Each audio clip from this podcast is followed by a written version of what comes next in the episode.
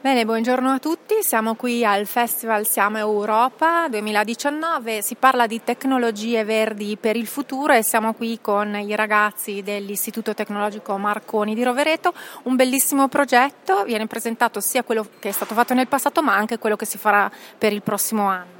Sì, l'anno scorso con FBK il nostro istituto ha realizzato il progetto Sensat nel quale si utilizzava dei sensori per rilevare la presenza di possibili incendi all'interno dei rifugi d'alta montagna, in quanto non sempre raggiungibili e magari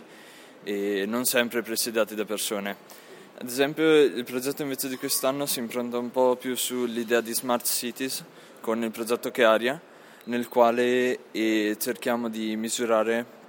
la qualità dell'aria all'interno delle nostre città tramite dei sensori e poi tramite un'elaborazione capire se effettivamente la nostra città ha una qualità dell'aria buona o pessima e in caso prendere dei successivi eh, miglioramenti e